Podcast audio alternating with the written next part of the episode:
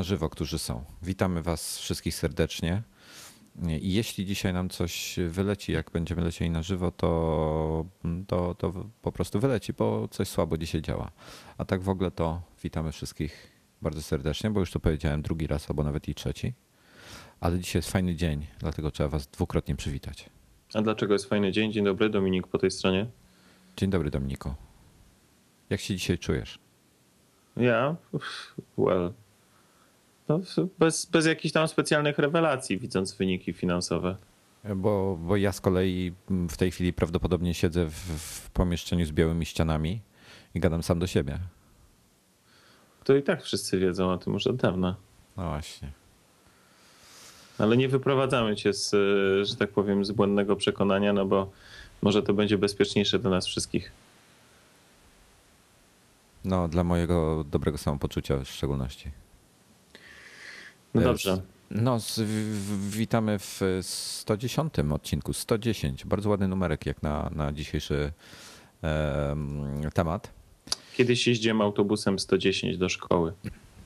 Znasz to, jak wchodzi koleś do baru, rzuca kluczyki na stół i mówi: dzisiaj przyjechałem trójką. A jego kumpel: wow, BM-ką? Nie, karusem.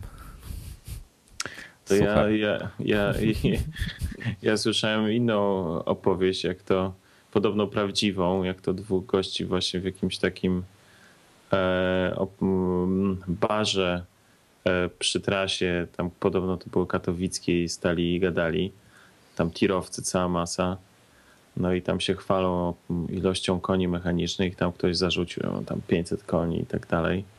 Wow, no to tam, to co, czym jeździsz? Z Kanią? Volvo, o nie, Fordem Mustangiem. Ale wiesz, że ja miałem kiedyś, ja chyba tobie tego nigdy nie mówiłem, miałem kiedyś dyskusję z urzędnikiem państwowym na temat, mniejsze o szczegóły, ale na temat w trakcie tira. Zatrzymania. Nie, na temat tira. I dziwił się generalnie, dlaczego tir ma tak duże spalanie. Ja mówię: no proszę pana, to jest diesel, no przecież to jest bzdura, że to pali tam 30 czy 40 litrów na 100. Przecież to jest diesel, mój diesel mi pali 6 do 8 po mieście, na trasie jeszcze mniej. Ja mówię: panie, ale to waży 40 ton i ma 12-cylindrowy silnik. Nie był koleś w stanie pojąć tego. Po prostu. Taki live, no niestety. No ale my też nie jesteśmy w stanie za bardzo pojąć wyników finansowych Apple, które wczoraj opublikowało. Niemniej jednak postaramy się co nieco streścić w tym temacie wam. Mogę tak szybko pojechać liczbowo? No to pojedź liczbowo. 47,8 miliona iPhone'ów, co jest chyba poniżej oczekiwań. 20. Ale rok do roku wzrosło. A, oczywiście. 23 miliony iPadów, też wzrost, 4,1 miliona Maców i tu jest spadek o 16% dokładnie, i 12,7 milionów iPodów. I tu jest fajna rzecz, bo spadek jest, ale tylko 15%. Dotychczas były cały czas 20% spadki. No to i zastanawiam się, dlaczego. Dwie istotne rzeczy podam. Otóż przychód teoretycznie rekordowo wzrosły z 46,3 miliarda dolarów na 54,5 miliarda obecnie. Natomiast zysk netto został na takim samym poziomie, czyli 13,1 miliarda. I to jest prawdopodobnie spowodowane oprócz tego tym, że marża spadła jako taka, no to też tym, że pewnie mają większe koszty, o których tutaj przynajmniej nikt nic nie mówił, no ale jak widać z tych cyfr, no to przy takim sporym wzroście, rekordowym wzroście przychodów, no zysk pozostał na tym samym poziomie, no to nie jest dobra informacja. A marża spadła. Wiesz co? Ja dzisiaj rano jeszcze czytałem jakiegoś człowieka, który się wypowiadał w temacie, dlaczego akcje lecą. I tu nie chodzi o... Zawsze jest tak, że Nieważne, jakie poda Apple wyniki finansowe, czy są dobre, czy są niedobre, już abstrahując od tego, jakie są te obecne za ten Q1 2013, to znowu spadły. Nie rozumiem teraz. Chodzi mi o to, że zawsze po ogłoszeniu wyników finansowych, nieważne czy są to dobre czy niedobre, a zazwyczaj są dobre, to i tak akcje spadają. Tak, to swoją drogą. Natomiast tutaj spadły jakoś, wiesz co, aż wejdę w tej chwili na Yahoo, bo chciałem zobaczyć, jak tam wygląda w tej chwili. Oczywiście, jak na złość nie mogę znaleźć. O, już jest, przepraszam. Wiesz co, to dzisiaj człowiek pisał trochę na ten temat i pisał a propos tych akcji, że to absolutnie z jego punktu widzenia nie ma nic wspólnego z akcjami, tylko chodzi o to, że o tak zwany guidance, czyli to, że Apple mówi, jeżeli słuchać jakieś hałasy u mnie, to bardzo przepraszam, ale przyjechała śmieciarka.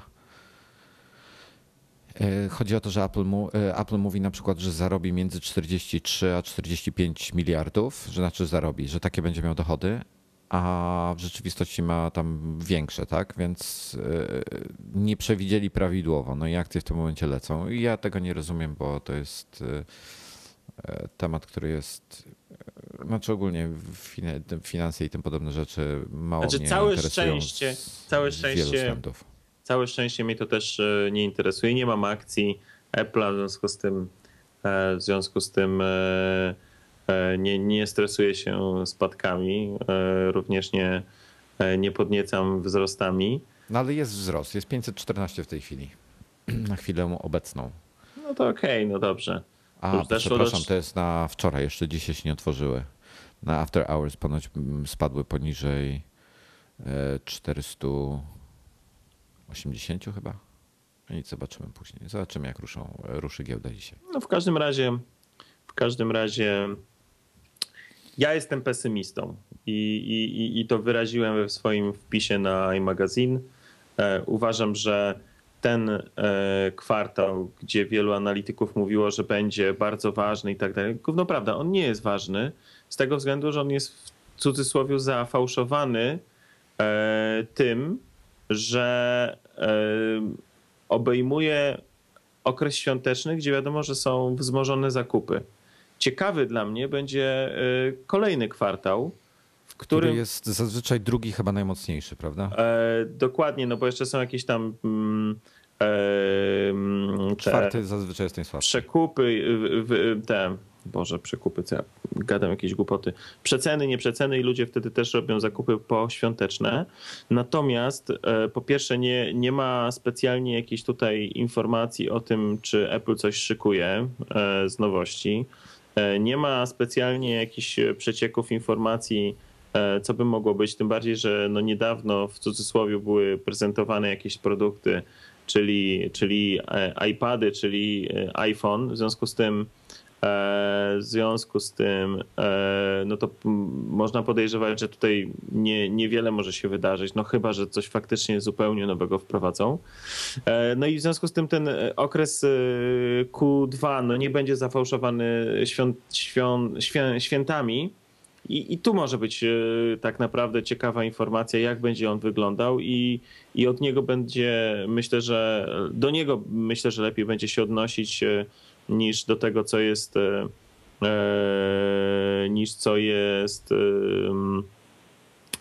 Q1. Ja się martwię tym, to co zresztą napisałem, że niby jest tak dobrze, niby jest tak świetnie, a z drugiej strony po jakichś rozmowach, które tutaj mamy z jakimiś różnymi resellerami, no słyszymy, że obcinane mają dostawy, problem z zaopatrzeniem, zmniejszane właśnie marże i tak dalej, to nie idzie w dobrym kierunku, jeżeli jest taka sytuacja. No, mi się wydaje, na zdrowy chłopski rozum, że jest tak super, no to raczej powinno być lepiej, a jest zdecydowanie gorzej. Nie mówiąc o tym, że już tam zresztą o tym wspominaliśmy, że jakieś tutaj się problemy też dla takich mediów jak my poważniejsze zaczynają dziać już od jakiegoś czasu. no bo chociażby nie mamy żadnego dostępu do sprzętu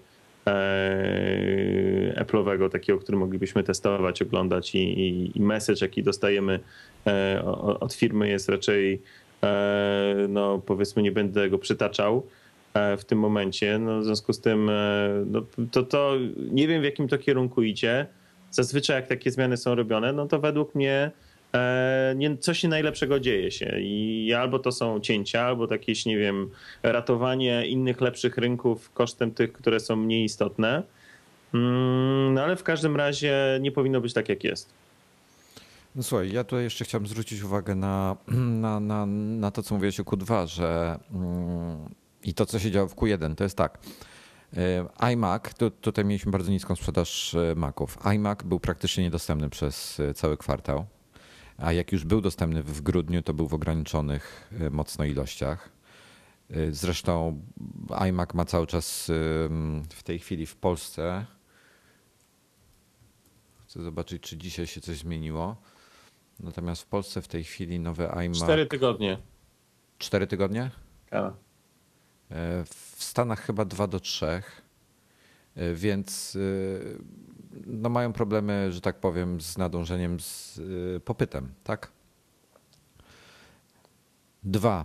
iPad mini był ograniczony, miał ograniczoną dostępność przez cały kwartał, czyli gdyby mogli ich wyprodukować więcej, to by ich sprzedali więcej.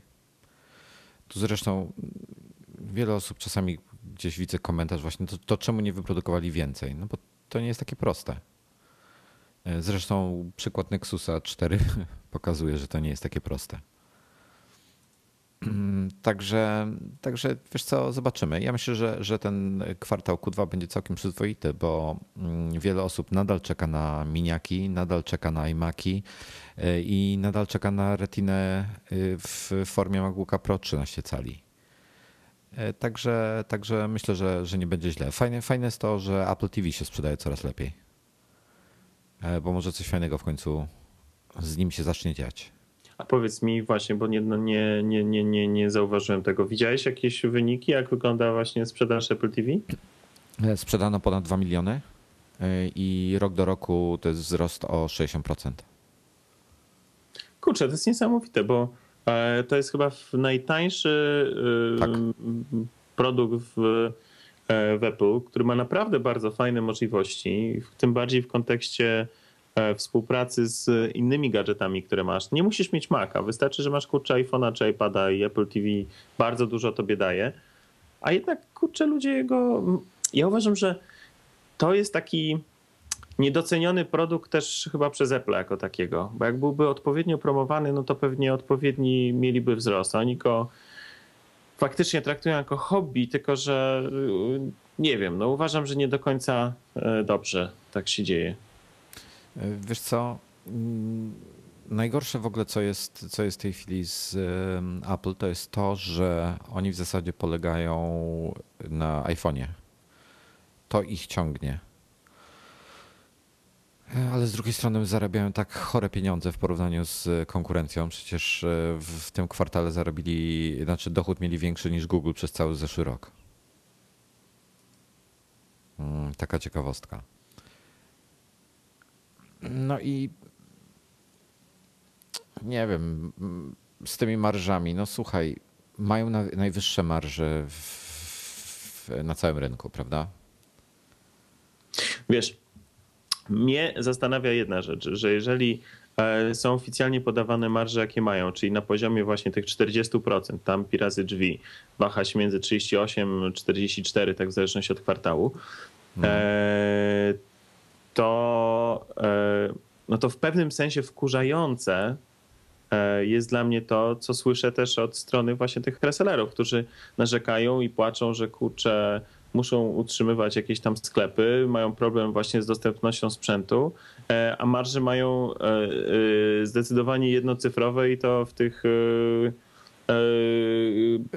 bliżej zera niż 10, tak? Tak, zmierzających do zera. No.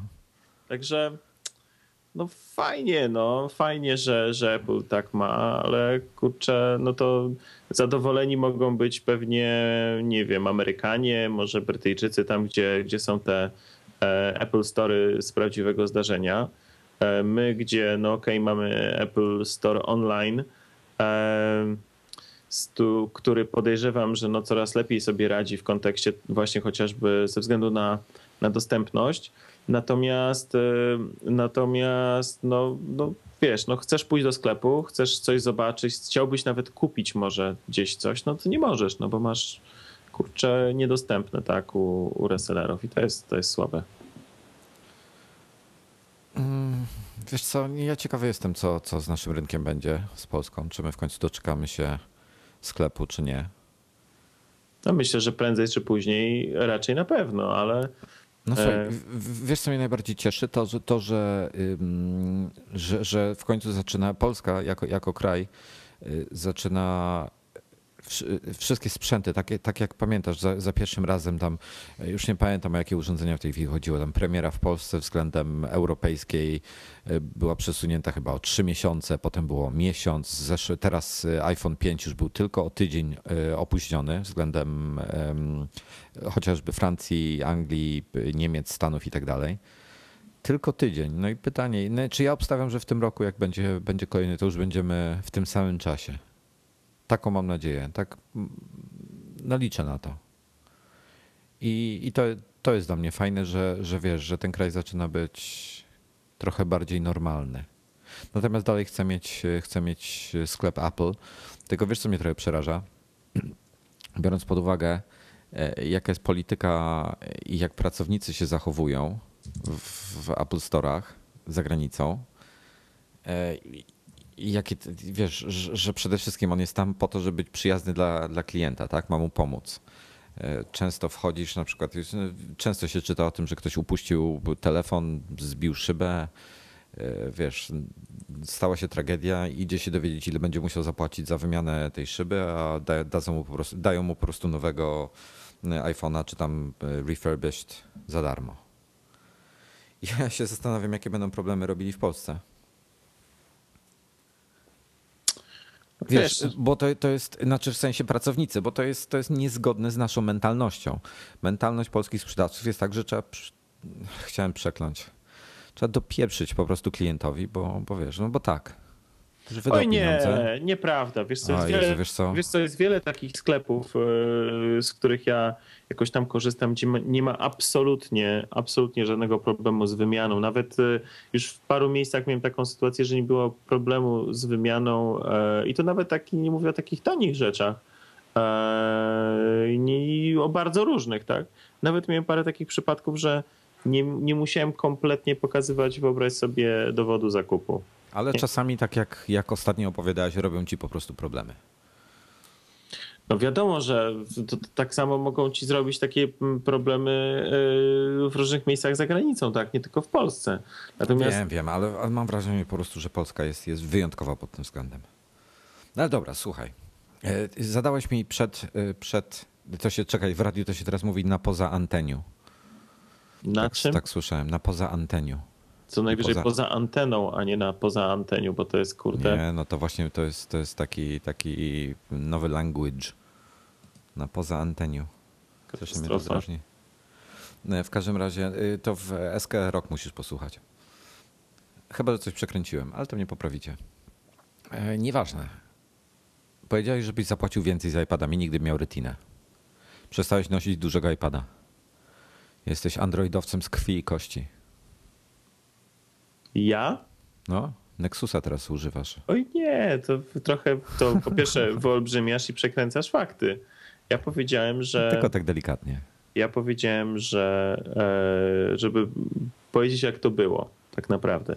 Powiedziałem, że przestałem nosić ze sobą do pracy iPada, no bo jest ciężki i duży relatywnie, tak, mając jeszcze...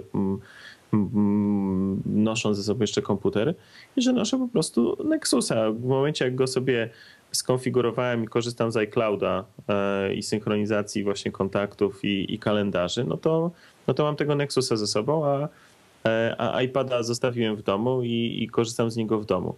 Ale nie kupuję z pełną premedytacją mini, bo wielokrotnie mówiłem, nie podoba mi się ekran i naprawdę, o ile wielkość mi się nawet podoba, aczkolwiek nie wchodzi mi do kieszeni, bo sprawdzałem, ale wielkość mi się podoba, jest lekki, bardzo ładnie zrobiony, to za każdym razem będę podkreślał, to ekran uważam kategorycznie, że ma do dupy, tak? Nie wiem, mam retinę, przesiadłem się,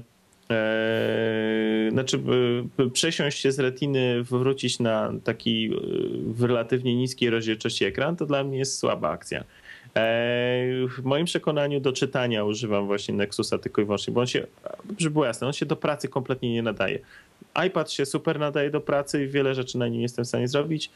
Nexus absolutnie się nie nadaje do pracy. On się bardzo, bardzo dobrze sprawdza w kontekście czytania różnych rzeczy na nim. Flipboard, Zite, jakieś tam RSS-y, strony internetowe, super.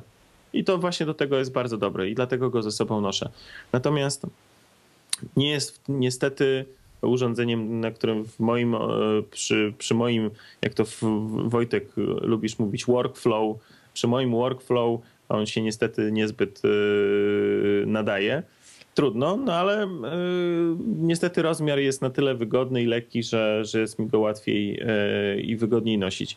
Natomiast powiedziałem Wojtkowi, bo Wojtek mówi, to na twoim miejscu bym się zdecydował i bym któregoś sprzedał, to jak nosisz Nexusa, to sprzedaj iPada. Ja mówię, nie, ja nie sprzedam iPada, bo ja z niego korzystam w domu i uważam, że jest spoko, jest fajny, tylko po prostu mało mobilny, doszedłem do takiego wniosku.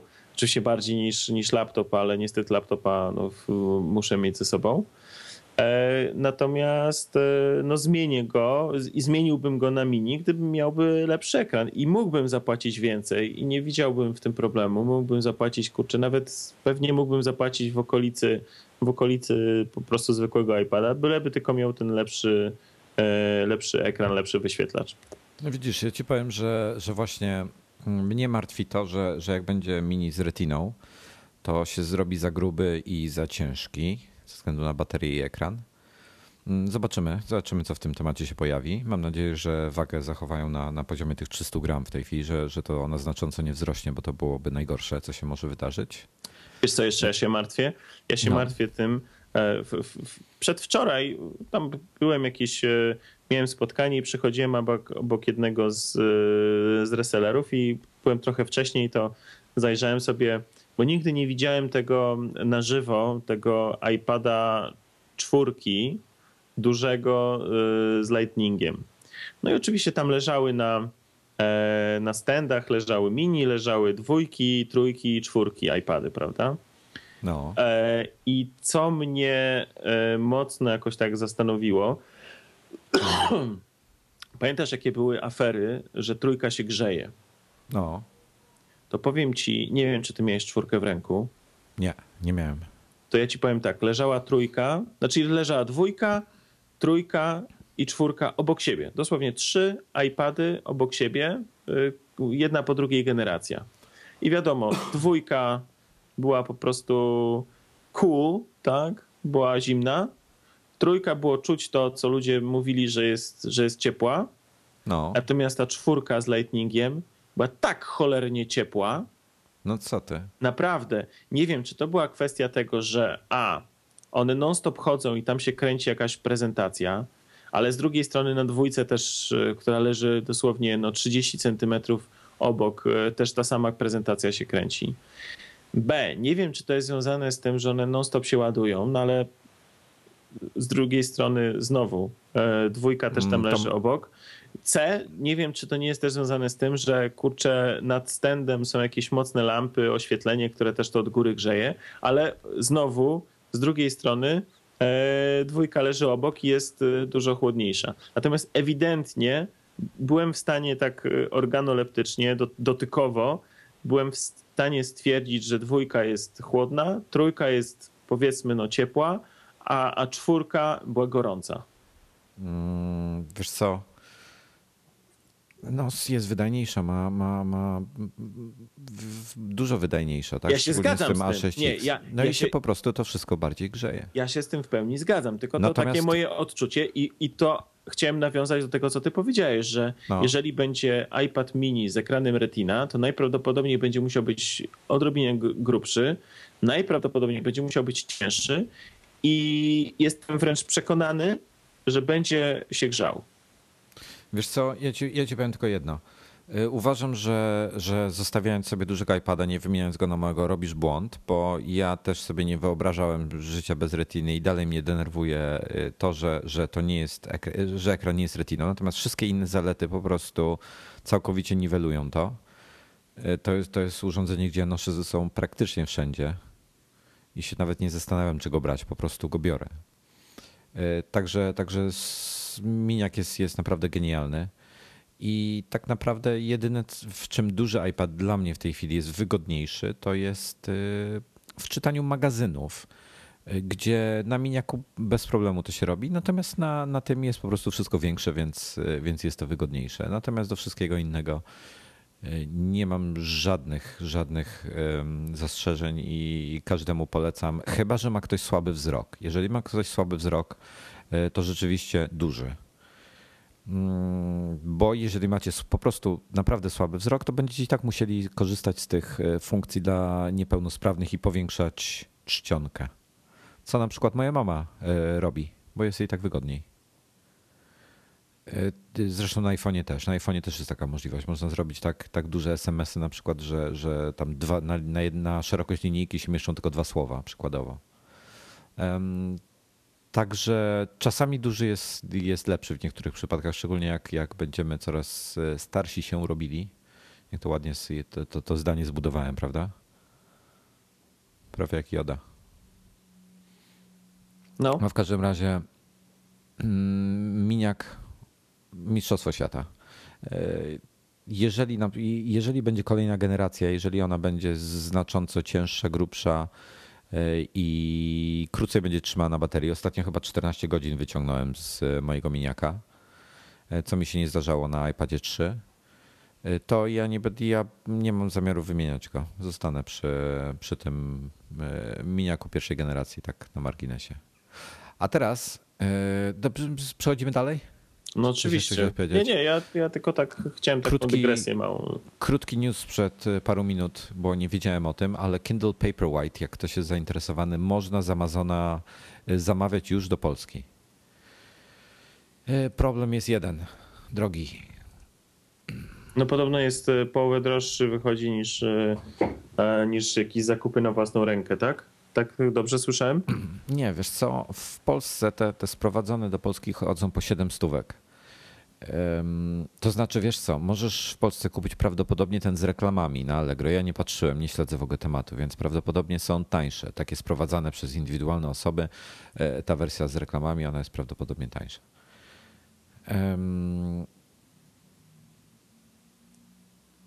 A przy dzisiejszym kursie dolara to wychodzi, on kosztuje około $200. Trzeba doliczyć niestety 21. Tutaj, żeby było jasne, posiłkuję się artykułem na światczytników.pl, bez polskich znaków oczywiście. Kindle Paperwhite kosztuje $139, $21 koszty przesyłki, $36 opłaty celne. Razem wychodzi 190, niecałe $7. Także przy dzisiejszym kursie to jest około 620 zł. Czyli jak na czytnik to jest dosyć dużo, bo ja bym wolał za 800 kupić sobie Nexusa. Tak, nie będzie się tak dobrze czytało, wiem o tym, ale będę mógł na nim zrobić 50 innych rzeczy. I tutaj wracam do tematu z mojego urlopu, gdzie słońce grzało niemiłosiernie. Ja na pełnym słońcu czytałem książki na iPadzie mini bez większych problemów. Także drogo, ale jest to fajne urządzenie i nie zmienia faktu, że chciałbym takie mieć. No okej. A ty korzystasz jeszcze ze swojego Kindla? Nie, żona mi nie chce oddać. A widzisz. Ona powrzucała mi tam książki i tyle go widziałem. Za duże książki jej powrzucać, trzeba było jakieś nowelki. Właśnie takie po 1000 stron jej dałem. No to się dziwisz? Także jest w jej posiadaniu i korzysta z niego.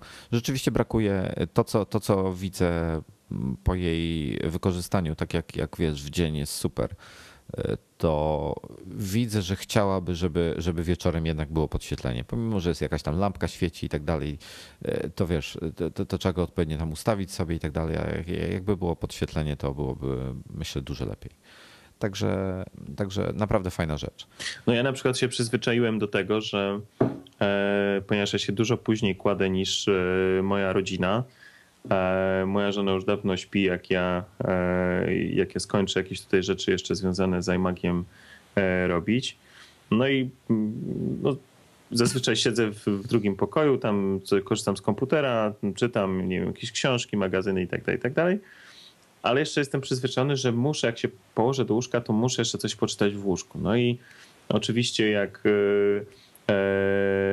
no, śpi druga osoba obok, no to światło przeszkadza, no to co? No to świetnym rozwiązaniem jest, nie wiem, jakiś tablet, tak? iPad tudzież Nexus, nie ma problemu. Natomiast oczywiście one mimo wszystko mają jasne te ekrany i dosyć mocno świecą. I genialne, naprawdę strasznie to lubię, jak jestem w stanie sobie właśnie przełączyć na ten tryb nocny. Mam czarny ekran, białe literki, nie męczy to wzroku, jestem w stanie naprawdę sporo sobie jeszcze przeczytać leżąc w łóżku. Świetna sprawa. Ja ciekaw jestem, jak to wygląda w wypadku tego Paperwhite'a, gdzie masz... Myślę, że to jest znakomite. Że bardzo ci... Znaczy jak bardzo to świeci, tak? Nie, to oni zalecają. W ciemnych pomieszczeniach ustawiasz podświetlenie na minimum. Mhm. Czy tam pierwsze 3 kreski, żeby to tylko podświetlało ci tak, żebyś widział. A maksimum w słońcu dajesz, żeby zwiększyć kontrast. A to podświetlenie w słońcu włączasz, tak? Tak, ono jest cały czas aktywne. Ach, rozumiem, to w ten sposób. Rozumiem. A to jak to wpływa na czas pracy na baterii? No, trochę gorzej chyba jest. No bo normalnie, wiesz, no, ty, nie wiem, raz na miesiąc, tak mówisz? Coś takiego? Ja tam ładowałem go raz na miesiąc. No to będę, wiesz, no to będę go ładował raz na 2-3 tygodnie. Żadna różnica. Znaczy jest jeden problem z tym wszystkim. Zawsze jak potrzebujesz, żeby był naładowany i go bierzesz do ręki, to akurat jest rozładowany. Wiesz, jak to jest. No tak. Ale powiem ci, że... Trzeba mieć wypracowane takie odruchy, jak kładąc się mam wystające 3 wtyczki obok łóżka, podpinam iPada, podpinam Nexusa i podpinam iPhone'a i jakoś na rano wszystko mam naładowane. No właśnie, wiesz co, ja zacząłem, bo mnie strasznie Kindle wkurzył, w sensie aplikacja Kindle, a konkretnie sklep Kindle, że ta seria książek, którą czytam, nagle się okazało, że 12 tom nie jest dostępny w Polsce. Nie można go kupić. Już chyba marudziłem na ten temat. No i wiesz, no, dużego wyboru nie miałem, więc kupiłem go w iBook Store. Także wkurza mnie ten fakt, że nie mam wszystkiego w jednym miejscu. Ale cóż, co zrobić. Mamy dla was, słuchacze, challenge. Jak ty to wczoraj w komentarzu napisałeś z tym spojrzeniem? 30 sekund jakiegoś tam spojrzenia. No nie, no jeżeli ktoś coś zrobi dobrze w wojsku, no to może liczyć na 30-sekundową pochwałę wzrokową, tak? A pochwała wzrokowa, właśnie, pochwała wzrokowa. Więc jeżeli wam się uda rozwiązać problem Dominika, to dostaniecie od niego 30-sekundową pochwałę wzrokową. A problem jest taki, że mamy, ja między innymi z Dominikiem współdzielę zeszyt w Evernote. Zeszyt, ja mam konto premium. Ty masz konto premium? Nie masz konto premium. Nie. Ja mam konto premium. Wszystko fajnie, ładnie. Inni widzą ten temat. Zresztą mam tam informację przy notatce w tym zeszycie. Raz na tydzień jest jedna notatka, że ta notatka jest dzielona z jakimiś tam osobami, właśnie między innymi z tobą, Dominik. I teraz tak, na komputerze, na Evernote komputerowym tej notatki u Dominika nie ma. Natomiast na iPadzie, na iPhonie i na Nexusie jest widoczna. Jeżeli wytłumaczycie, dlaczego tak się dzieje, to znaczy, inaczej. Super. To nie chodzi o to, żeby wytłumaczyć, dlaczego tak się dzieje. Raczej chodzi mi o to, żeby znaleźć rozwiązanie, tak? Bo generalnie przelogowanie się nic nie daje. Przeinstalowanie też póki co nic nie dało. Ręczna synchronizacja też nic nie daje. Mam udostępniony ten notatnik nadgryzieni i teoretycznie on jest na komputerze, natomiast on jest pusty w środku i nie jestem w stanie w żaden sposób zmusić, żeby się tam cokolwiek pojawiło. Natomiast przy tych samych ustawieniach teoretycznie standardowych na urządzeniach mobilnych on po prostu jest widoczny. I się synchronizuje, on się update'uje, tam jak są wprowadzane jakieś poprawki, nie ma najmniejszego problemu. Natomiast na komputerze jest kaplica, co dosyć mi to utrudnia, no bo wiele rzeczy, jak tutaj nagrywamy, by łatwiej mi się robiło z poziomu komputera, no bo jak pracuję, coś tam doklejam i tak dalej, ja to no nie mogę, tak? Także jak spotkaliście się z takim problemem, jeżeli wiecie, co to może być, podejrzewacie, co to może być, nie wiem, podzielcie się, podeślijcie jakąś koncepcję, będę bardzo, bardzo wdzięczny za pomoc, bo tak kurczę nie powinno być. Dobrze.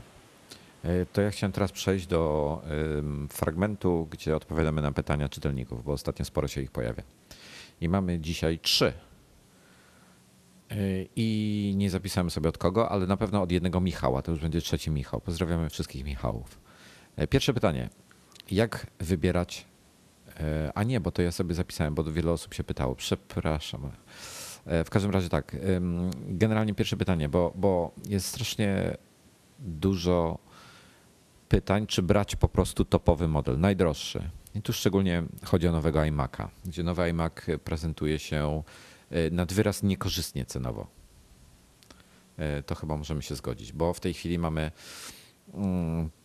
topowy model, jeśli mnie pamięć nie myli, kosztuje około 13 700 zł, coś w tych rejonach. Boże, to jest jakaś po prostu fura pieniędzy. To znaczy tak, jak sobie zaszalejesz, to ja właśnie złożyłem sobie za, już mówię, 19 948 zł.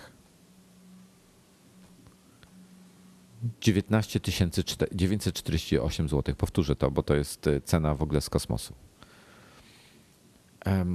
Ale znaczy uważam, to jest bez sensu w ogóle. To w ogóle sobie nie należy zadawać trudu.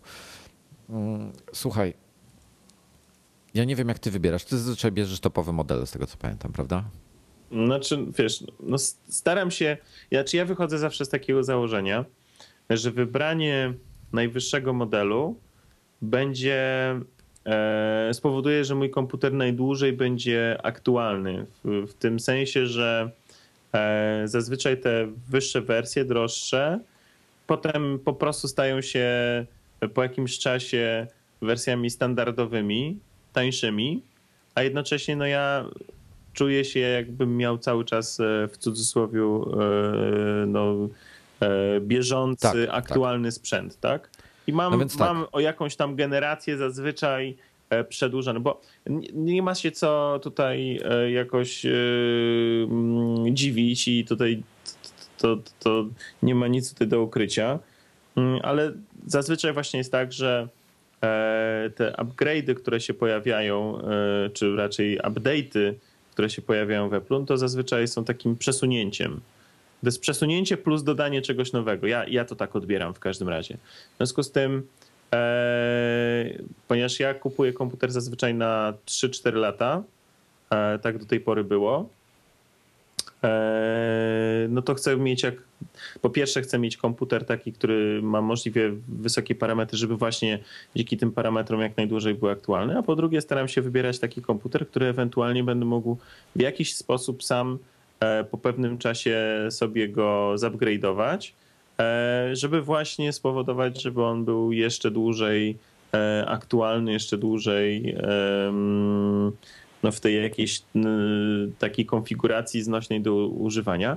Natomiast niestety widzę, że powoli ta możliwość się kończy i myślę, że definitywnie w wypadku komputerów przenośnych może się zakończyć w tym roku. To jest takie moje zdanie.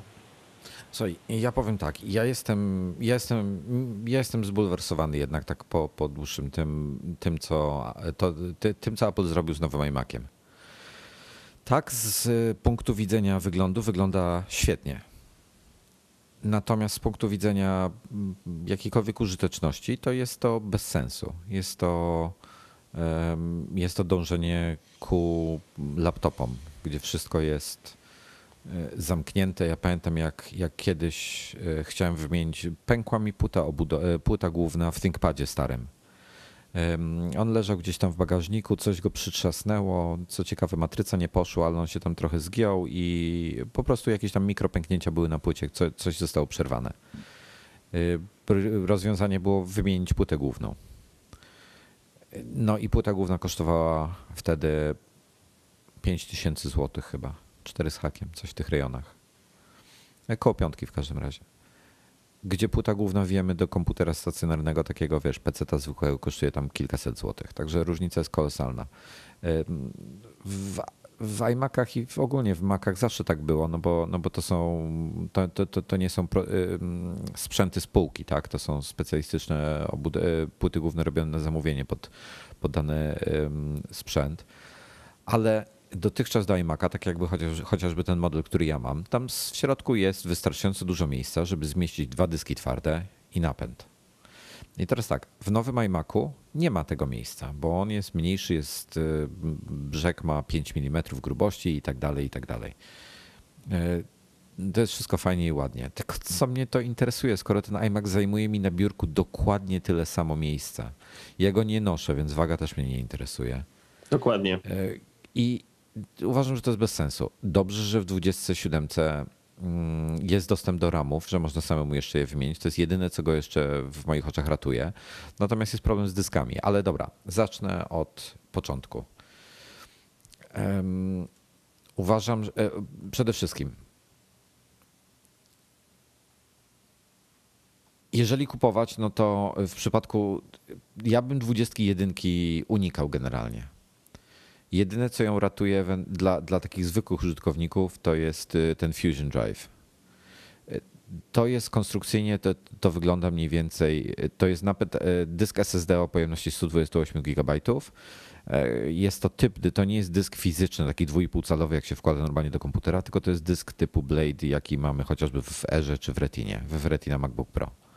To jest taki ichni dysk. No i to jest wszystko fajnie i ładnie, tak?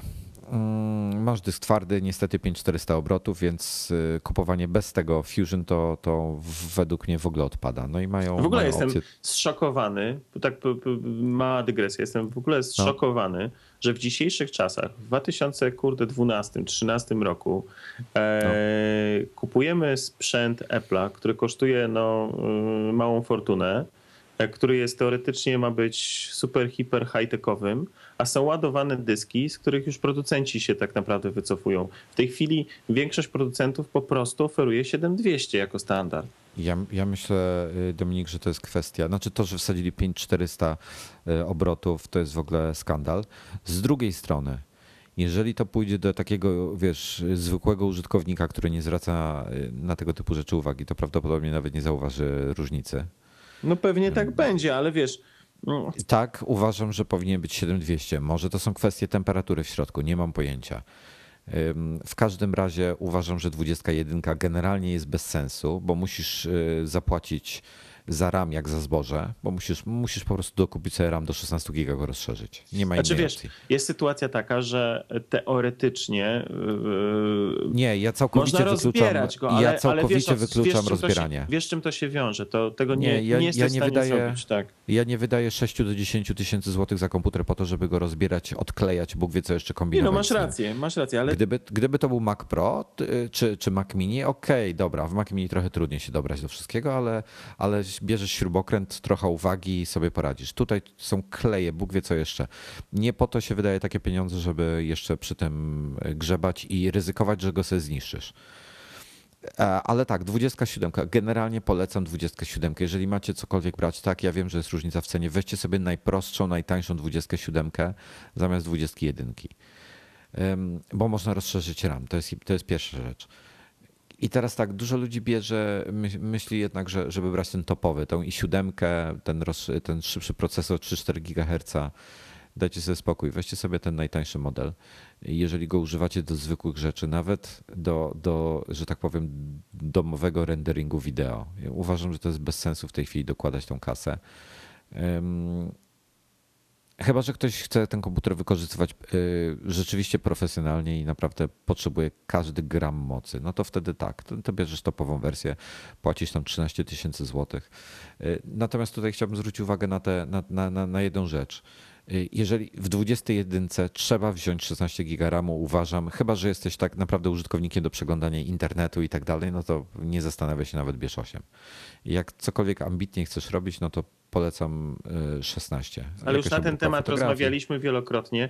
Dokładnie. Ja uważam, że w kontekście płacenia za komputer iluś tam tysięcy złotych, no to ja go nie kupuję na rok. Nie go, przynajmniej uważam, że takie powinno być zdroworozsądkowe podejście do sprawy. Ale nie patrz się na siebie, nie patrz się na siebie. Ale ja mówię, wiesz, no takie zdroworozsądkowe podejście. Nie kupuje się komputera za tyle pieniędzy na rok.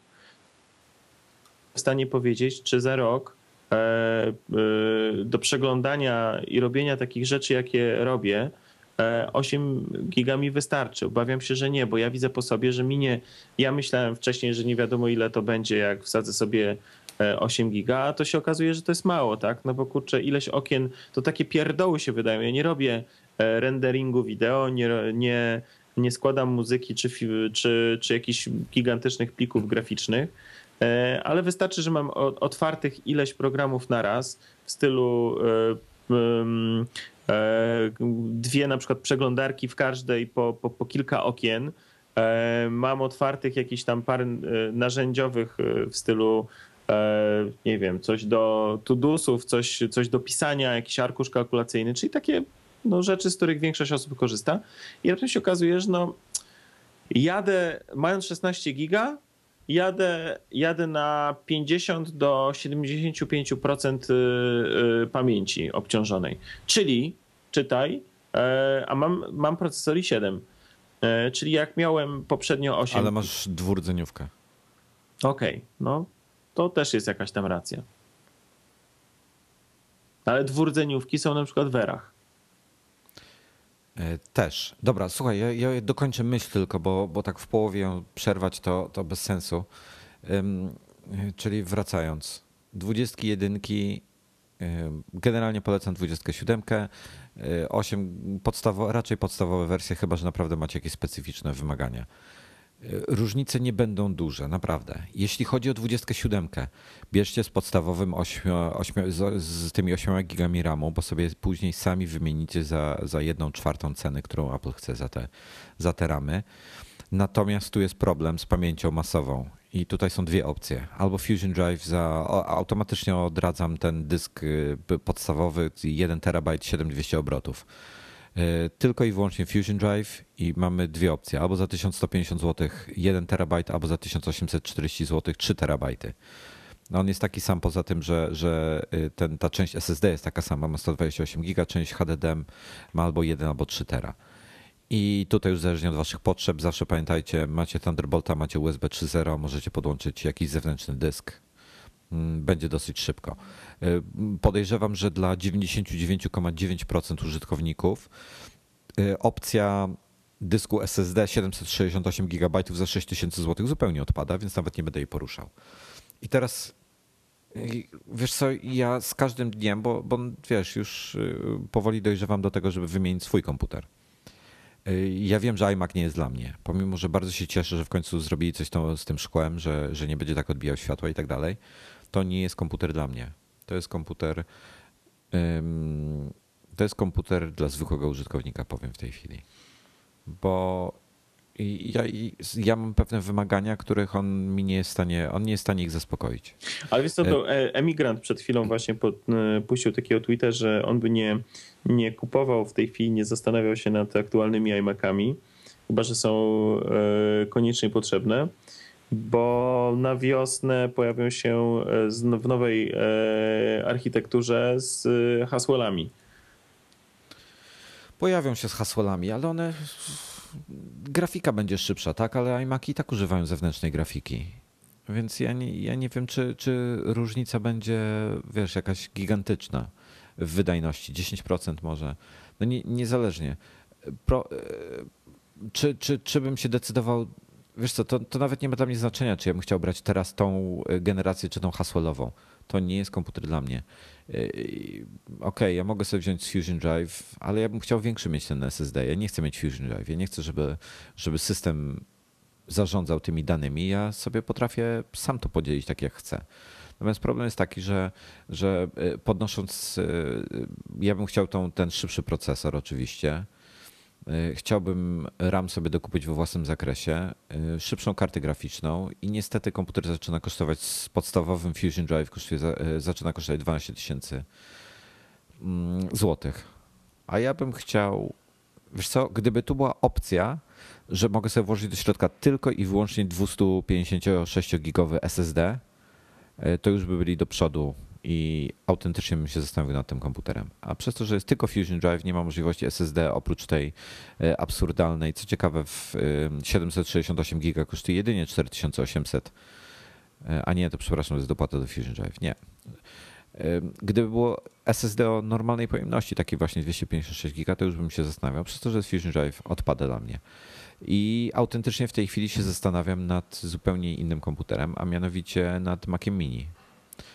Bo jeżeli weźmiemy sobie Maca Mini w wersji droższej, która kosztuje w podstawie 3600 zł, domówimy sobie ten szybszy procesor, czyli zamiast 4-rdzeniową i 7 2,3 GHz weźmiemy sobie tą 2,6 GHz jeszcze. On zaczyna kosztować 4060 zł i do tego teraz pozostaje nam dokupić RAM, 16 GB możemy do niego włożyć. Dokupić dwa dyski twarde. W standardzie dostajemy 1-terabajtowy 5400 obrotów. Ja bym go od razu wywalił, wsadził jedno lub dwa SSD. SSD dzisiaj się kupuje za kilkaset złotych. Albo SSD plus jakieś 7200. Tak, to jest druga opcja. To jest słuszna uwaga. Wsadzić do środka jakiś zwykły dysk twardy. Właśnie 7200 obrotów, pojemność typu terabajt. Będzie ok. I słuchaj, i to jest komputer, który ma w Geekbenchu, w podstawowych zadaniach, prawdopodobnie, znaczy takich powiedzmy jak tego naszego MacMarka zapuścimy, prawdopodobnie będzie wolniejszy od mojego iMac'a. Natomiast w Geekbenchu jest szybszy od mojego iMac'a. Pomimo, że ma 2,6 GHz i mobilny procesor, a ja mam ten pełny, tylko że tutaj jest trochę nowszy. I powiem ci zupełnie szczerze, że ja podejrzewam, że się przysiądę na Maca Mini. Ewentualnie się zastanawiam nad 11, nad RM jeszcze. Że wiesz co, ja rozmawiałem ostatnio z jednym znajomym, który bardzo słuszną uwagę jeszcze odnośnie Maca Mini powiedział.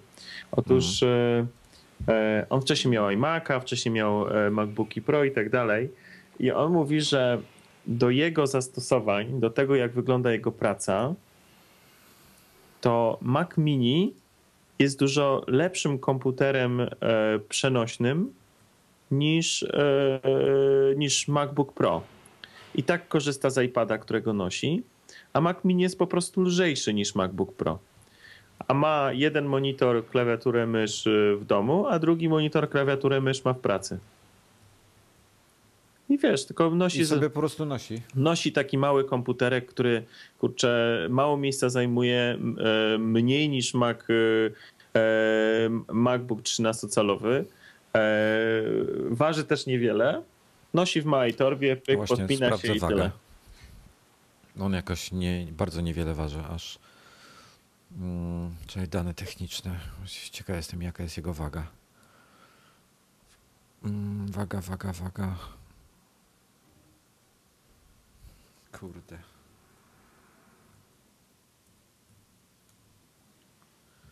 No, 1,22 kg. Wersja serwerowa z dwoma dyskami 1,3 kg, więc załóżmy, że i tak byśmy sobie dwa dyski włożyli, no to jest 1,3. No.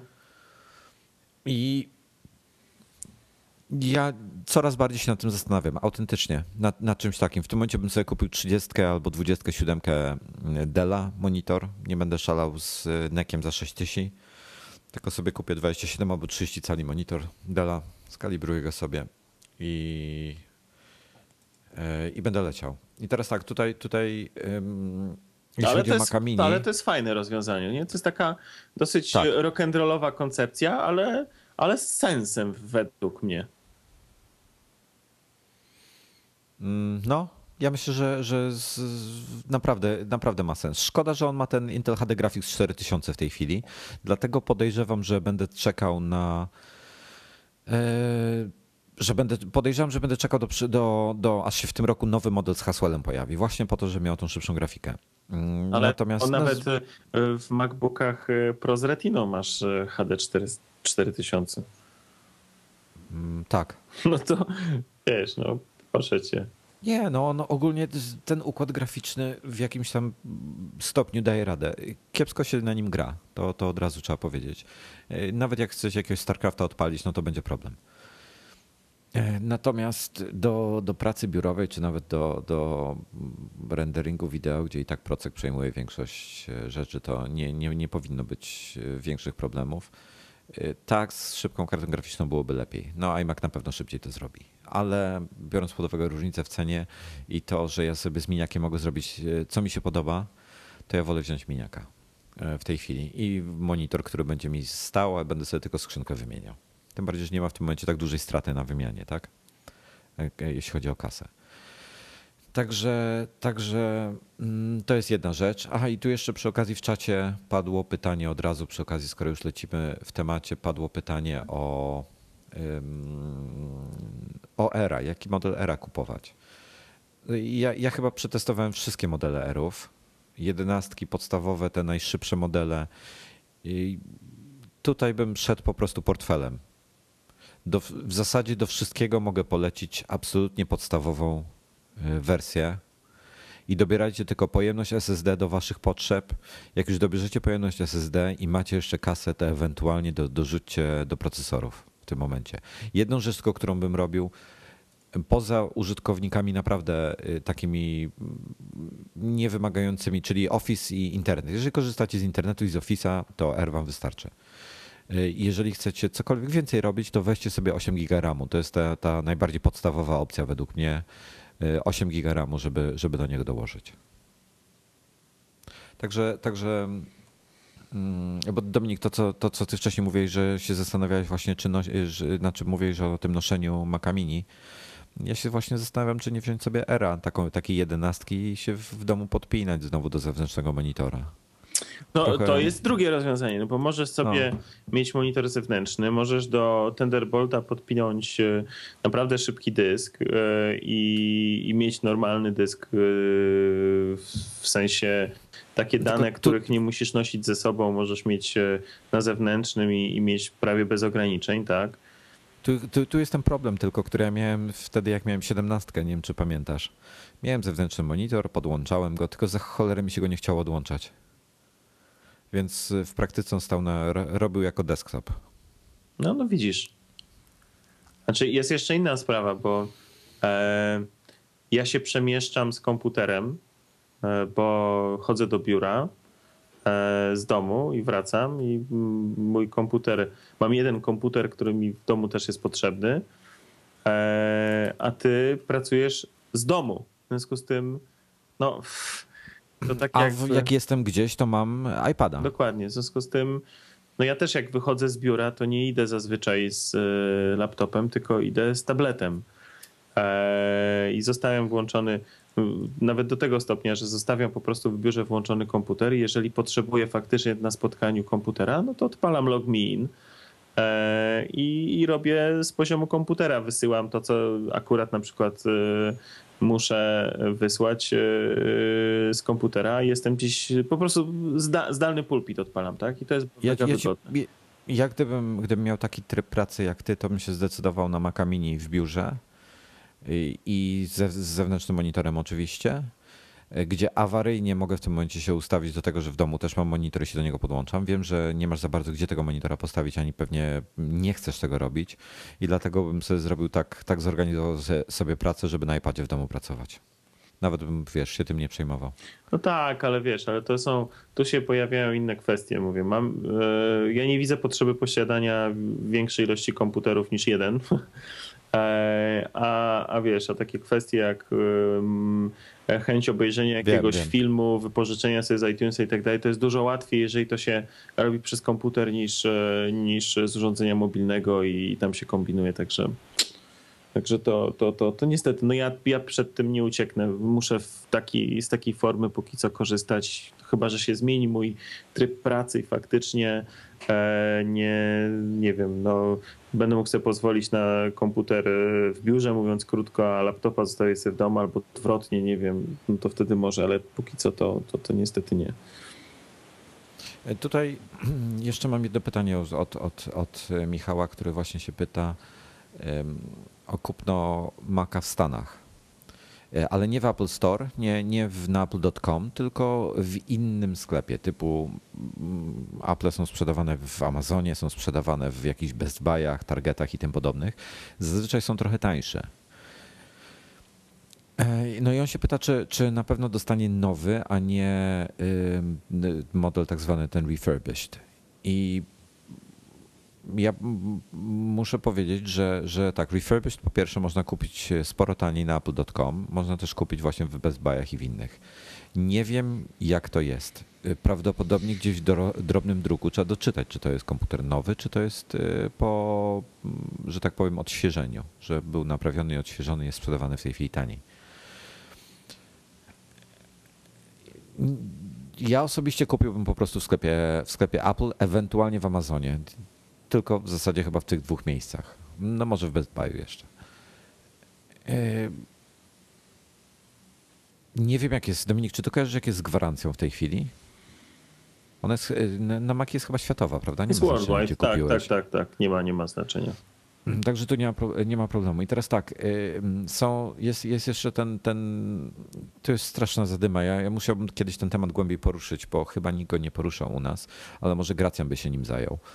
Mamy w Polsce, a w zasadzie w Europie, 2-letnią gwarancję, prawda? Mhm. Apple oferuje roczną, ale w rzeczywistości 2-letnią musi oferować, pomimo że pisze, że jest roczna. I Apple Care możesz dokupić w wersji, płacisz za 2 lata Apple Care, a tak naprawdę z tego dostajesz tylko rok, bo 2 lata i tak już masz zagwarantowane. Więc nie wiem, jak to jest z tym Apple Carem. Czy to jest sens, czy nie? Czy jest sens? Płacić? Wiesz co, ja uważam, że jest sens, chociażby z tego powodu, że znaczy akurat ja miałem tą polską wersję Apple Care, która jakoś tam była podłączona pod Apple Care, to się nazywało Oro. No to było 2 razy tańsze, już tego nie ma. Dokładnie, niestety. Natomiast z doświadczenia wiem, że to się sprawdza, bo mi dosłownie tydzień przed skończeniem gwarancji wysiadł, właśnie nie pamiętam, bo mi jedna rzecz mi wysiadła w Macu tydzień przed skończeniem gwarancji, a druga, jak już trwało to Oro. I generalnie w jednym i w drugim przypadku no, mi to się opłaciło, no bo jedna rzecz to była płyta główna, a drugie to był dysk. W związku z tym jedną i drugą rzecz mi po prostu wymienili i to było świetne. Ja muszę, znaczy jedną rzecz zwrócę. To jest, znaczy tak, z Apple Carem. Jak masz na to kasę, warto to czasami kupić. Może się tak zdarzyć, że się wyrzuci pieniądze, a może być tak, że w zasadzie się zaoszczędzi, bo coś tam padnie. To jest w końcu komputer, tak? To jest elektronika, może się zepsuć jak w każdym innym komputerze. Apple Care jest fajny, z tym, że nie trzeba go kupować w dniu kupienia komputera. Można go sobie dokupić później.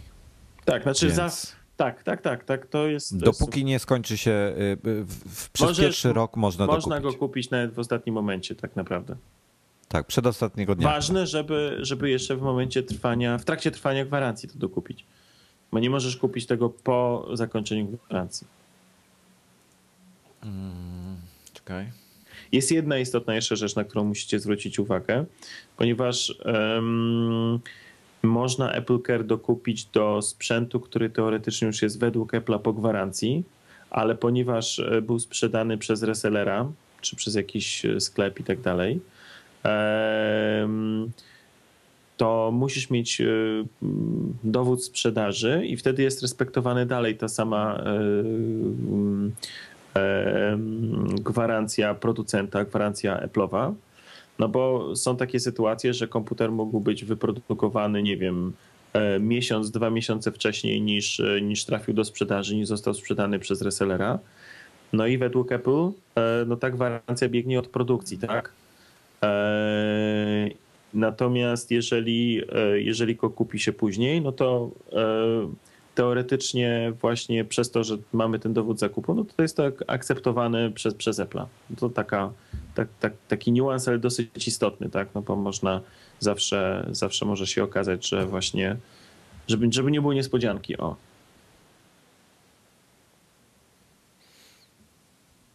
A co ty sprawdzasz? Właśnie szukam, czy jest w tej chwili międzynarodowy ten gwarancja na iMaki, bo tutaj na Twitterze Emigrant napisał, że jest na mobilne, czyli na MacBooki wszelkie i na Maca Mini, natomiast iMac i Mac Pro jest tylko na w USA. Natomiast z tego co widzę, to jest światowa w tej chwili. Musiałbym pogrzebać. Słuchajcie, wejdźcie sobie na apple.com, po prostu sprawdźcie sobie warunki gwarancyjne. Mógłbym to teraz zrobić, ale nie będę tego teraz robił. Niezależnie. Przechodzimy dalej? Oczywiście. Dobrze. Co my mamy na tapecie? Plotki o iPhonie. O rany boskie. Aż mi się nie chce na ten temat rozmawiać, wiesz? Powiem, co ja myślę, że będzie. Na dzień dzisiejszy uważam, że będzie iPhone 5S w tym roku i to było na tyle. Znaczy to jest I podejrzewam, że będzie na jesień. Logika tego nakazuje. Ja bym chciał, żeby był na jesień, bo jak będzie wcześniej, to mnie szlak trafi trochę. No ale trudno, taka już jest nieprzewidywalność Apple. Natomiast podejrzewam, że faktycznie to będzie po prostu klasyczne zagranie, czyli odświeżony, nowe bebechy, coś tam przyspieszony. Dokładnie. Ja bym bardziej się nastawiał, powiem ci tak, ja bym się bardziej nastawiał na to, o czym niewiele osób mówi, bo na razie się wszyscy podniecają, że nie wiadomo jakie iPhony tudzież iPady będą w tym roku. Natomiast ja jestem dużo bardziej nastawiony na to, co przyniesie iOS 7. No ja też jestem ciekawy, wiesz co? Bo uważam, że jeżeli Jonathan Ive został w tej chwili odpowiedzialny za to, uważam, że jeżeli systemy konkurencyjne, mobilne są coraz lepsze, coraz bardziej atrakcyjne, a iOS, który działa sprawnie, wszystko super i tak dalej, ale mimo wszystko się robi coraz bardziej taki oldschoolowy, nazwijmy to po imieniu, bo niestety on się prawie nie zmienia od tych 5 lat, czy tam 6. Ja właśnie ja tego nie czuję, wiesz, ja nie mam takiego poczucia, że ja korzystam ze starego systemu operacyjnego, także to dla mnie nie jest problem. Ale słucham cię dalej. W każdym razie liczę na to, że właśnie będą jakieś ciekawe nowości wprowadzone.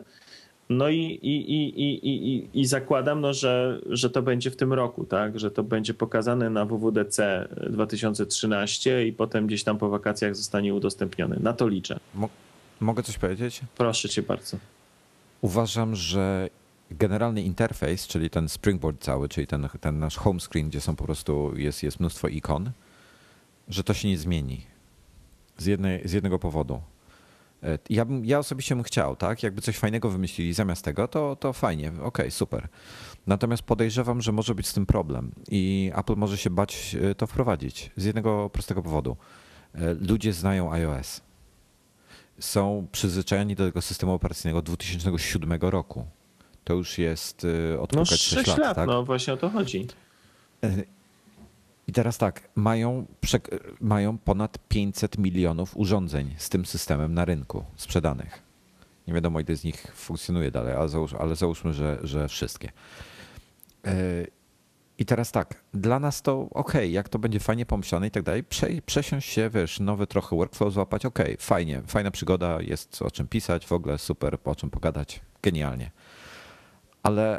Ale zwykły użytkownik może mieć problem z tym, bo on jest przyzwyczajony do tego, co on zna. I tak jak Windows 7, Windows 8. Ale ja, słuchaj, mi chodzi o to, żeby na przykład umożliwili taki prosta rzecz, co niewiele wpływa na zmianę systemu, a mi na przykład by było wygodniej. Ja bym na przykład chciał mieć możliwość, to coś, co jest na przykład, nie wiem, tam jak jailbreaka sobie zrobisz, chciałbym mieć możliwość ustawienia w dowolny sposób ikon, tak? Że ja nie chcę, żeby one tam od góry po kolei, wiesz, jedna obok drugiej, ale żebym tak na przykład chciał, Androidzie. Żebym tak, jedną miał w jednym rogu, drugą w drugim, w trzecim, czwartą w czwartym, a na środku jeszcze jedną, tak? Słusznie, to jest taka bzdura, którą też bym chciał zobaczyć. Nie wiem, dlaczego to nie jest zrobione i to bym chciał. Druga rzecz, która uważam, że jest absolutnie genialna w Androidzie, ja bym chciał, żeby było udostępnianie w lepszy sposób w iOSie. To znaczy mamy mnóstwo w iOSie świetnych aplikacji, które są absolutnie genialne, ale nie jestem w stanie na przykład, nie wiem, czytając coś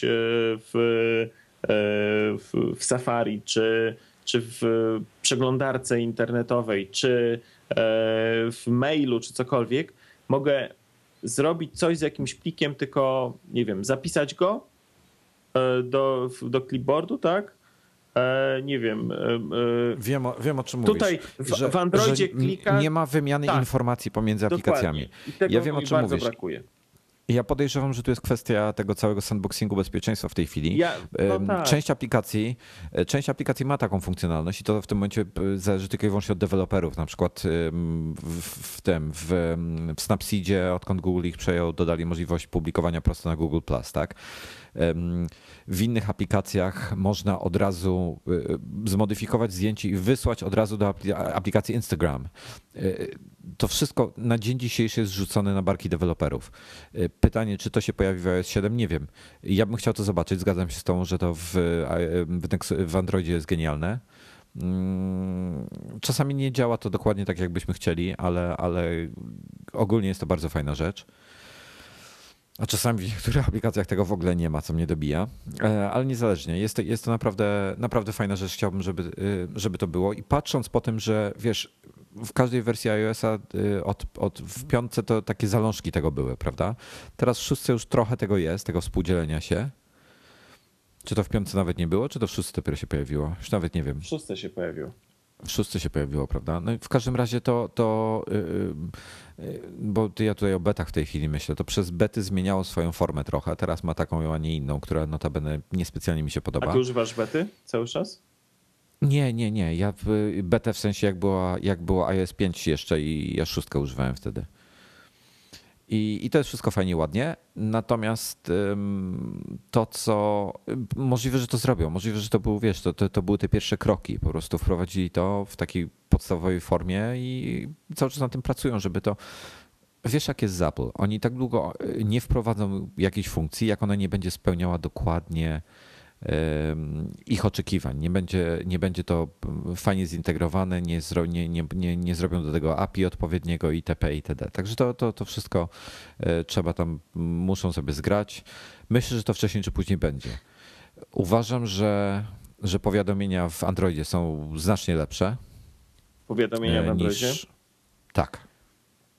Znacznie lepsze niż te w iOSie w tej chwili. Te, co są w 4.2, znaczy czy w 4.1 się pojawiły, te rozszerzane. Okej, niektóre aplikacje, to też zależy od dewelopera, czy wprowadzi tę dodatkową funkcjonalność, w sensie, że może można odpowiedzieć prosto bez uruchamiania aplikacji, prosto z tego paska powiadomień. Szkoda. Że nie każdy to zrobił. Podejrzewam, to z czasem się zmieni, tak? Natomiast tutaj to w iOSie by się przydało. Taki naprawdę Android ma to fajnie rozwiązane. Natomiast wiesz co? Jedna podstawowa rzecz. Możliwość zmiany domyślnej aplikacji. Na przykład na przeglądarkę inną? Ja osobiście akurat bardzo lubię Safari, nie widzę, nie mam powodu, żeby zmieniać. Wiele osób chciałoby zmienić na Chrome, powodzenia. Mail, jeżeli ktoś korzysta z Gmaila tylko i wyłącznie, nie ma innych kont pocztowych, to bardzo fajnie byłoby tej osobie zmienić sobie właśnie podstawowe narzędzie na aplikację Gmaila, bo jest całkiem przyzwoita. Natomiast ja bym chciał zmienić sobie mapy na Google. Domyślne. Tak, domyślne, że jak coś wyszukuję za pomocą Siri albo coś takiego, to ona nie uruchamia mi mapy Apple, tylko uruchamia mi mapy Google. Tak bym chciał. Nie wiem, to też w Androidzie to jest, tak?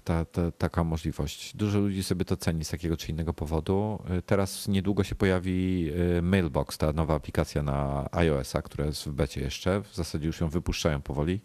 Dostałem potwierdzenie rezerwacji dzisiaj rano.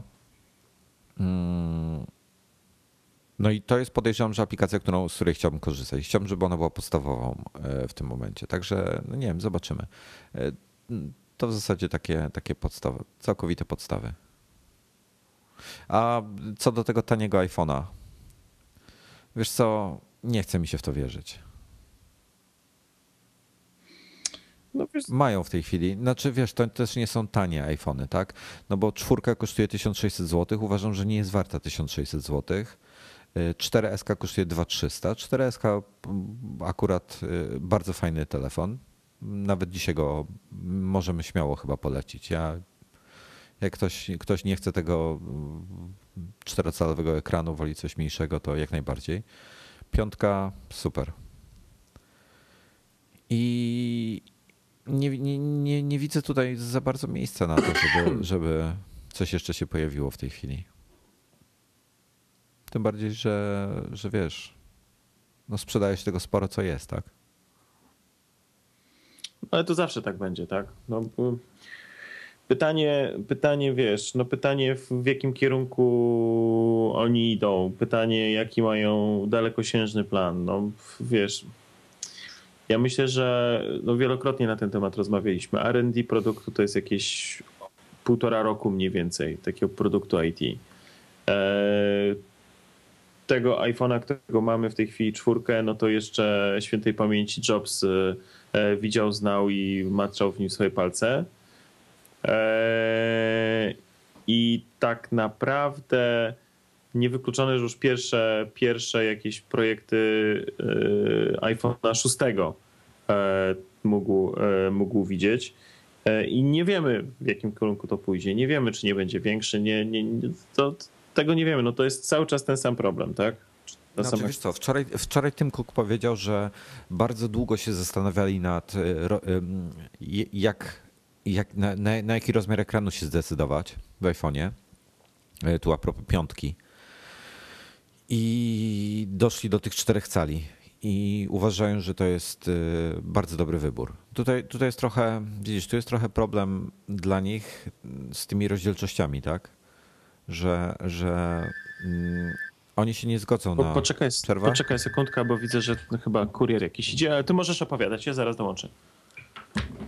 Tutaj jest problem z tymi wszystkimi rozdzielczościami taki, że Apple się nie zgodzi na to, żeby mnożnik między różnymi rozdzielczościami, różnymi telefonami był inny niż liczbą całkowitą. Ze względu na jakość chociażby. Także myślę, że pisałem niedawno o tym. Jeżeli by mieli cokolwiek robić, no to ciekawą opcją byłoby na przykład 5-calowy ekran, który miałby w ponad 500, chyba 40 ppi rozdzielczość 2272 na 1280. To byłoby 16:9, czyli tak jakby retina z retiny. Wiecie co, skończmy temat tych iPhone'ów, tych plotek, bo szczerze mówiąc nie wiem za bardzo co w tym temacie jeszcze powiedzieć. Rozpisałem się trochę na makowym ABC w temacie. Każdy z nas będzie miał inną opinię. Myślę, że nie ma sensu w tej chwili tego tłuc. Plotki są, plotki będą, mniej lub bardziej bzdurne. Zobaczymy, co będzie dalej. A ja w międzyczasie znalazłem fajną alternatywę dla Tweetbota ewentualnie. Znaczy podejrzewam, nie tylko ja. ale to jest chyba pierwszy klient Twittera, którym byłbym ewentualnie w stanie zastąpić Tweetbota. Jest to Twitterific w wersji 5. Jest dostępny zarówno na iPada, jak na iPhone'a. Nie ma wersji na OS 10, także tu jest problem. I jest fajny, ma synchronizację po iCloudzie, ma też po Tweetmarkerze, także można sobie synchronizować timeline między iPhone'em i iPadem. Aplikacja jest ogólnie dosyć atrakcyjna. Ma dwa braki. Nie ma jeszcze powiadomień i nie ma streamingu. Jak te rzeczy będą, to myślę, że to będzie naprawdę świetna rzecz. No dobrze, wrócę do tematu tego iPhone'a, bo widzę, że panowie w czacie nie mogą się uwolnić. I tutaj Maciek pisze o 263, konkretnie chyba to było DPI w dużym iPhone'ie. To jest taka ciekawostka, gdyby obecną rozdzielczość, czyli te 1136x640 rozciągnąć, już w tej chwili nie pamiętam, czy na 4,8 czy na 5 cali, chyba na 4,8. Musiałbym to sobie przeliczyć, a nie mam w tej chwili pod ręką kalkulatora. To wychodzi dokładnie taka sama gęstość upakowania pikseli jak w iPadzie. I w tym momencie mogliby po prostu z tej samej linii produkcyjnej brać panele. Niestety ten telefon by stracił przydomek Retina, bo za tą Retiną stoi trochę matematyki. Między innymi chodzi o średnią odległość trzymania tego z dala od oczu i w przypadku iPhone'a jest to troszkę ponad 300 ppi, także 260 niestety nie załatwi sprawy. Natomiast jak już wiecie, pojawiają się telefony w tym roku, chociażby Sony Xperia, pojawi się HTC, jakiś tam M7 czy inny, będą miały 5-calowe ekrany Full HD i w sumie 440 ppi, jeśli się nie mylę. Więc skoro już firmy, że tak powiem, trzecie potrafią wprowadzić tego typu ekrany do swoich telefonów, to ja myślę, że naprawdę technologia być może już istnieje, żeby wprowadzić ekran o rozdzielczości tych 540 paru ppi. Nie wiem, strzelam. I to byłoby absolutnie niesamowite. To zbliżałoby się już do magicznej liczby 600 ppi, która ponoć, powyżej której ktoś z teoretycznie idealnym wzrokiem, nie wiem czy taka osoba w ogóle istnieje na świecie, ale ktoś ma idealny, perfekcyjny wzrok, to powyżej 600 ppi nie będzie w stanie rozróżnić w ogóle pikseli. Ja na szczęście takiego wzroku nie mam takiego problemu. Dla mnie 300 ppi jest w zupełności wystarczające. Jestem już z powrotem, przepraszam. No tak, wycisz mikrofon następnym razem. Okej, dobrze, słusznie. Słyszeliście w takim razie, jak się wydzierałem z Słyszeliśmy wszystko. No dobrze. Również narzekania pana kuriera też słyszeliście? Tak. Patrząc tutaj w międzyczasie, emigrant przejrzał warunki gwarancji w Stanach i wygląda na to, że na wszystkie modele jest w tej chwili światowa. Także nie musicie się przejmować.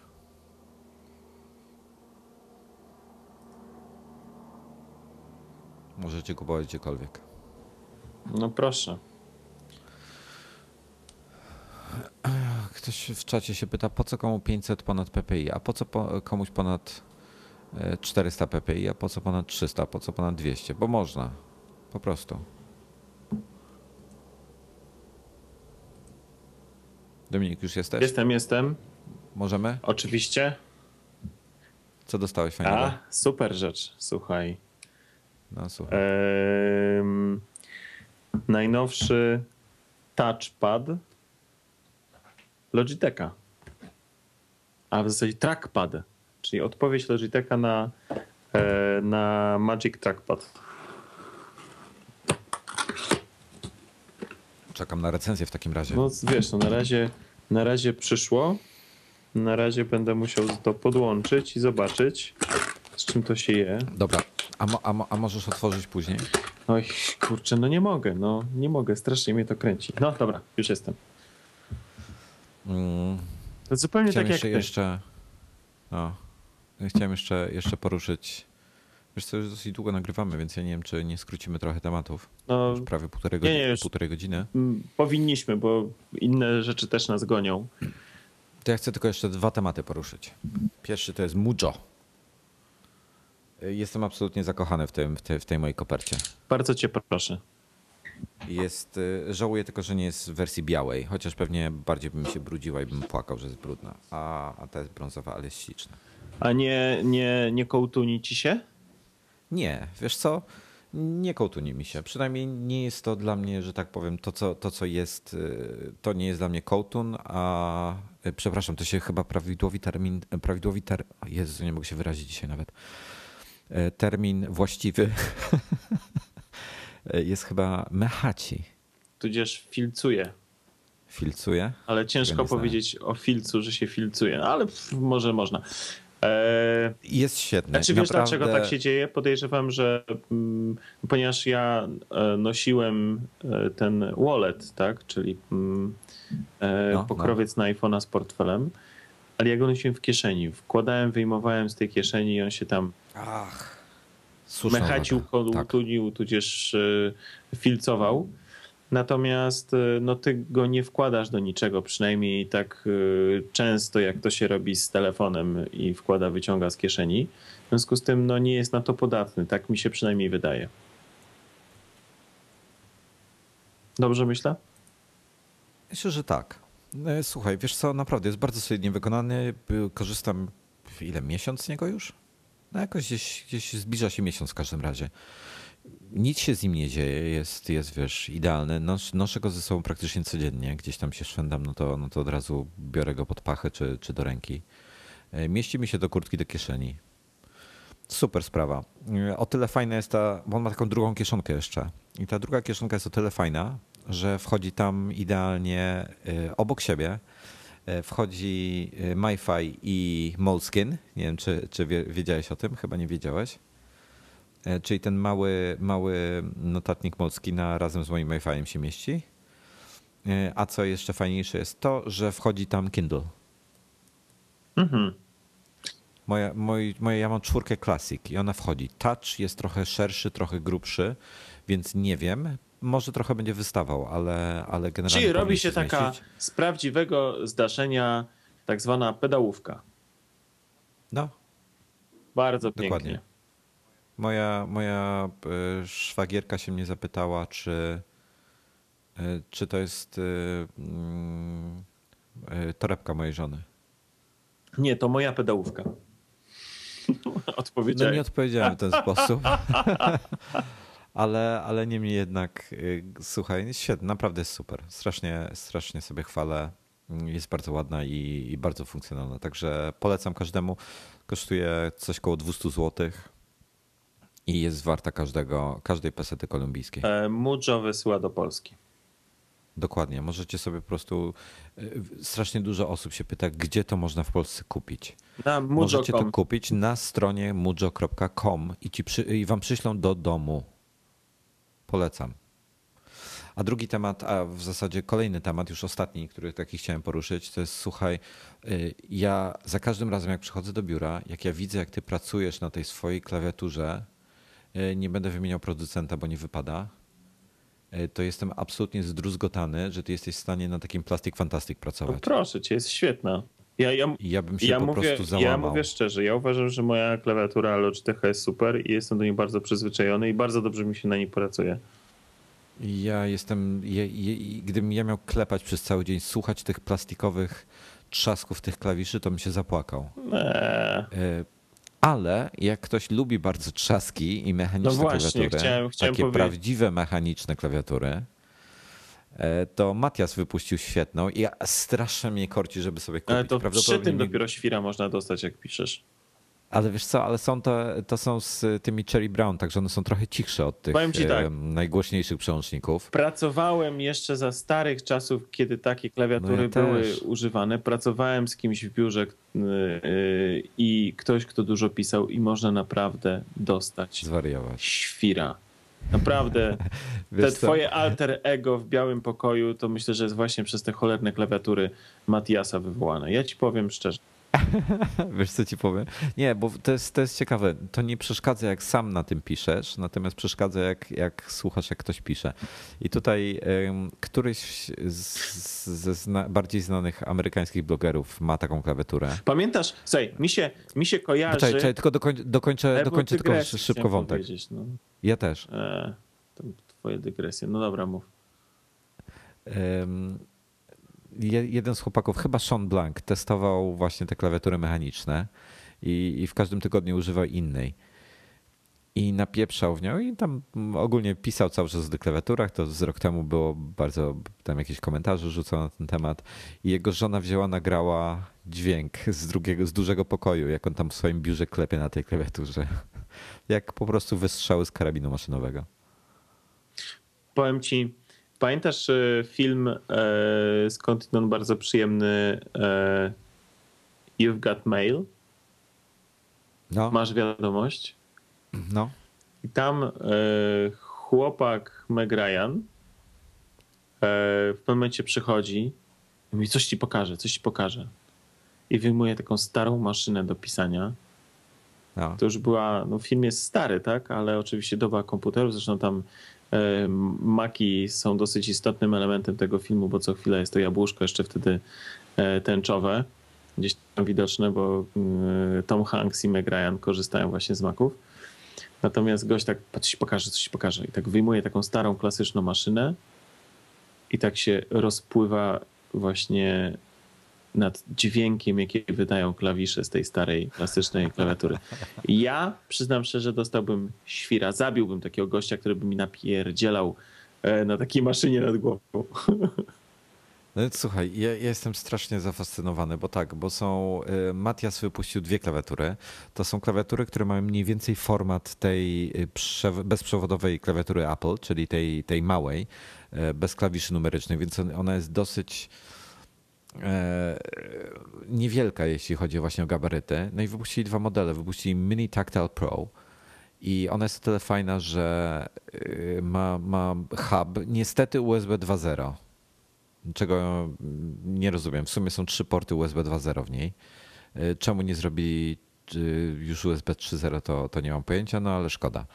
Kabel jest dwumetrowy, są dwa kable w komplecie, dwumetrowy, jednometrowy, rozkład klawiszy oczywiście makowy. Układ wygląda na bardzo komfortowy, poza klawiszem FN, który mamy tradycyjnie na Apple klawiaturach w dolnym lewym rogu, tutaj jest niestety z prawej strony zupełnie w dziwnym miejscu. To jest jedyny minus, jaki widzę. Natomiast mają jeszcze drugą wersję, model się nazywa Laptop Pro i to jest bezprzewodowa klawiatura. I niestety jest genialna, jeśli chodzi, bo jest identyczna jak tamta, poza tym, że tamta jest cała biała, a ta jest srebrno-czarna, co mi się strasznie nie podoba. Ja wiem, że to ma się odwoływać do stylistyki laptopów, ale ja chciałbym mieć bezprzewodową klawiaturę przy moim iMacu i chciałbym, żeby ona była cała biała. Także strasznie z tego powodu cierpię, ale chyba ją sobie kupię w końcu, bo tak się coraz bardziej przekonuję do tego. Kosztuje w sumie niemało, bo $170. No, ma baterię o pojemności 1600 mAh, czyli taka mniej więcej jak w iPhone'ie i powinno wystarczyć 6 miesięcy do roku, zależnie jak od naszego wykorzystania. A słuchajcie, ja mam takie pytanie, troszeczkę zmieniając temat.